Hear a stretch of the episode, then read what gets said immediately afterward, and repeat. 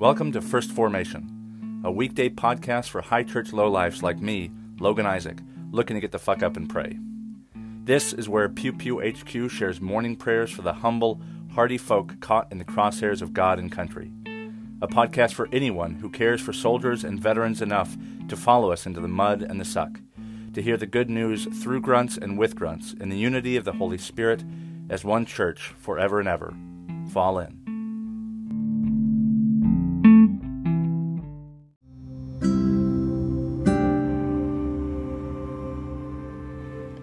Psalm 67 May God be gracious to us and bless us, and make her face shine upon us, that your way be, may be known upon earth, your saving power among all nations. Let the peoples praise you, O God. Let all the peoples praise you. Let the nations be glad and sing for joy, for you judge the peoples with equity and guide the nations upon earth. Let the peoples praise you, O God. Let all the peoples praise you. The earth has yielded its increase. God, our God, has blessed us. May God continue to bless us. Let all the ends of the earth revere her. Proverbs chapter 2, verses 6 through 8. For the Lord gives wisdom, from his mouth come knowledge and understanding. He stores up sound wisdom for the upright. He is a shield to those who walk blamelessly, guarding the paths of justice and preserving the way of his faithful ones. Acts chapter 16, verses 1 through 8. Paul went on also to Derbe and Lystra, where there was a disciple named Timothy, the son of a Jewish woman who was a believer. But his father was a Greek he was well spoken of by the believers in Lystra and Iconium. Paul wanted Timothy to accompany him, and he took him and had him circumcised because of the Jews who were in those places, for they all knew that his father was a Greek. As they went from town to town, they delivered to them for observance the decisions that had been reached by the apostles and elders who were in Jerusalem. So the churches were strengthened in the faith and increased in numbers daily. They went through the region of Phrygia and Galatia, having been forbidden by the Holy Spirit to break, speak the word in Asia. When they had come opposite Mysia, they attempted to go into Bith- Bithynia, but the Spirit of Jesus did not allow them. So, passing by Mysia, they went down to Troas.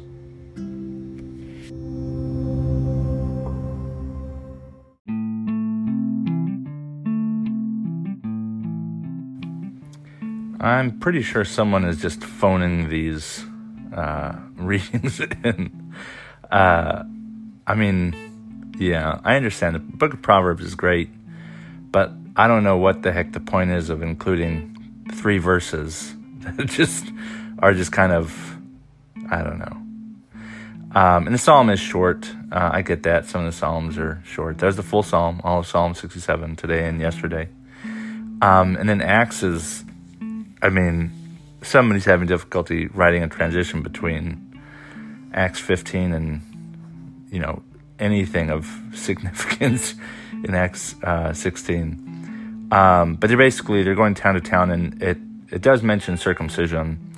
Uh, Timothy is Paul's like, um, not right hand man, more of a disciple. That's kind of like a loaded term uh, Paul is Timothy's mentor, and Timothy is he's got his own letter.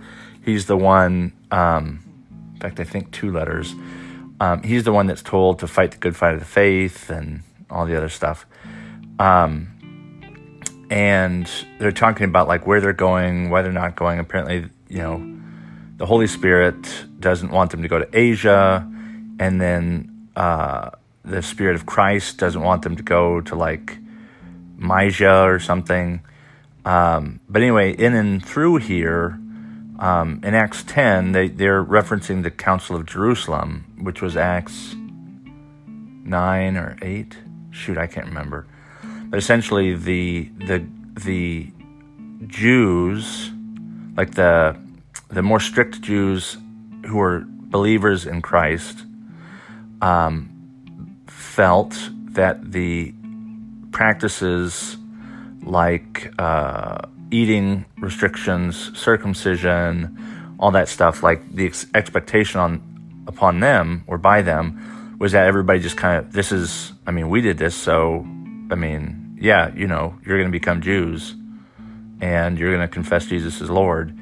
Um, but then there's also Hellenistic Jews who were from the diaspora who did not hold as strongly to some of these practices because it was inconvenient. You know, they couldn't go to a temple like every year or whatever. Um, and then there were Gentiles who were entering the faith. And the question at the Council of Jerusalem is, well, I mean, the the the elephant in the room is circumcision. Um, are we going to expect people to be circumcised who are entering the faith who haven't been circumcised, who are entering the the movement of Jesus that at that time was still basically Jewish, um, or you know, there's some debate as to you know whether or not they were members of the Jewish faith. But anyway, um, and that was what went down in the Council of Jerusalem. And um, Cornelius in Acts 10 is one of these figures that helps the church determine um, their organization and and everything going forward. And Paul is certainly no small part of that. He's the you know the apostle to the Gentiles. Um, but I'm going through all of this to s- say that if there's anything that stuck out in this morning's reading, it's uh, Acts 16:3, where Paul wanted Timothy to accompany him, and he took him and circumcised him. I mean, a grown man, probably. I mean, I don't think he was, uh, you know, a minor, um, and that's kind of rare. Usually you're supposed to get circumcised on the eighth day. But of course, the Council of Jerusalem and Timothy is clearly one of these. The question is like, well, um, are you going to get snipped or not? And that's not a pleasant experience, um, regardless of what your age is. But as a you know fully uh, sentient adult, like that can be pretty traumatic and a little intimate, quite intimate, in fact. Um, and so we know Timothy is a Gentile, or he'd never been circumcised, which for most Jews living in and around Jerusalem, that probably would have been kind of uncommon. Um, but Paul's like committed to this, and yet uh, Paul's committed to bringing the gospel to the Gentiles, even by Acts 16, and uh, and yet he still wants to abide by these um, at the time they're still current practices, not like they're archaic and long forgotten. Um, but Paul, who wants to bring the, the gospel to the Gentiles, including Timothy, is not in favor of doing this, and yet he has his own follower, his own student, uh, be circumcised in order to avoid being a stumbling block in these different places like Lystra and Iconium. Um, so that, you know, I don't know if people are going to friggin' check. It's actually a good question. I don't know if they would check. That's a, that's kind of the the catch twenty two or the irony of circumcision. It's like once it's done, the chances of anybody seeing that, minus your wife uh, or your partner, which would have been prohibited, um, like we're they're just really slim. Like who's going to require you to show them your dick to see if it's been circumcised. Like, I don't know of that ever happening. So if you're going to do it, you could just lie about it. Anyway, it just kind of strikes me as significant that um, Paul, who really wants to kind of lower the barrier to entry because he that is his calling, he believes, he feels, um, and let in Gentiles um, and really kind of break down these ancient barriers, despite having abided by them and promoted them and even defended them violently, is now saying, no, no, no, none of that's important, or none of that is really what it's all about. Don't lose sight. It's about the gospel, not the law. Um, and yet, Timothy is going to undergo this um, because it's important not to be a stumbling stumbling block. And Paul says that in his letters. It doesn't. Uh, the the author, the community that created Acts, they don't have him say that here. Um, but it's clear that he's wanting to preach the gospel, spread the gospel, and Timothy not being circumcised, A, shows us he's a Gentile, B, shows us that it's more important to appeal to people in every way possible than it is to um, get over on the system or yourself or whatever, um, and and make some claim about you know I'm. Uh, I think you know the gospel is more important than law or something like that.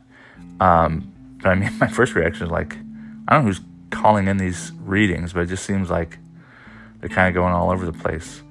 Um, Easter tide is that time when um, Jesus is with us. It's before Pentecost. God, off the top of my head, I do not remember what chapter in Acts Pentecost occurs. Is it nine? I cannot remember. I should I should look this up. I should know it. Um, but it's this weird time. We have another full week, I think, at least, um, before we come to Pentecost. And once we hit Pentecost, we're in ordinary time. Ordinary time being ordered, not necessarily that it's mundane, um, but it's also mundane.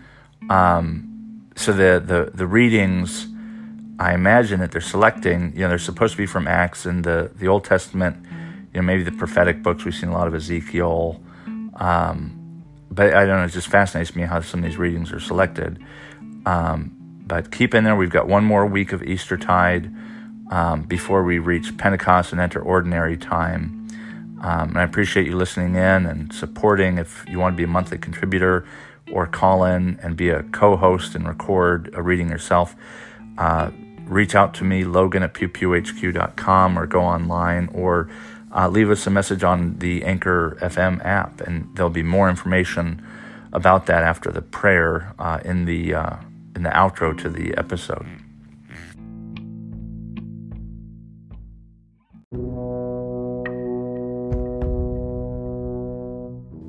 Goliath and David a poem by Robert Graves. Yet once an earlier David took smooth pebbles from the brook. Out between the lines he went to that one sided tournament. A shepherd boy who stood out fine and young to fight a Philistine. Clad in all brazen mail, he swears that he's killed lions, he's killed bears, and those that scorn this God of Zion shall perish, so like bear or lion. But the historian of that fight had not the heart to tell it right. Striding within javelin range, Goliath marvels at this strange, goodly faced boy so proud of strength. David's clear eye measures the length. With hand thrust back, he cramps one knee, poises a moment thoughtfully, and hurls with a long, vengeful swing the pebble humming from the sling. Like a wild bee flies a sure line for the forehead of the Philistine. Then, but there comes a brazen clink, and quicker than a man can think, Goliath's shield parries each cast. Clang, clang, and clang was David's last. Scorn blazes in the giant's eye, towering unhurt six cubits high. Says foolish David, Damn your shield, and damn my sling! but I'll not yield. He takes off his staff of Mamre oak, a knotted shepherd's staff that's broke, the skull of many a wolf and fox, come flinching lambs from Jesse's flocks. Loud laughs Goliath, and that laugh can scatter chariots like blown chaff. To rout, but David, calm and brave, holds his ground, for God will save. Steel crosses wood, a flash, and oh, shame for beauty's overthrow. God's eyes are dim, his ears are shut, one cruel backhand saber cut. I'm hit, I'm killed, young David cries, throws blindly forward, chokes, and dies. Then look, spike helmeted, gray, grim, Goliath straddles over him.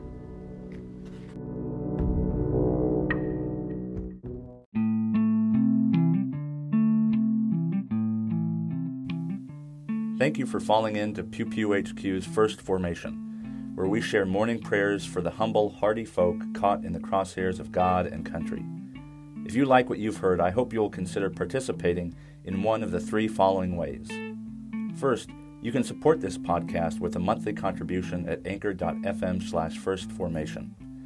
You can sponsor morning prayer for Pew Pew people with as little as a dollar a month, and you can cancel at any time if I ever piss you off. Second, you can become a co host yourself by recording a lectionary reading and sending it to me to be included in a weekday episode of your choosing.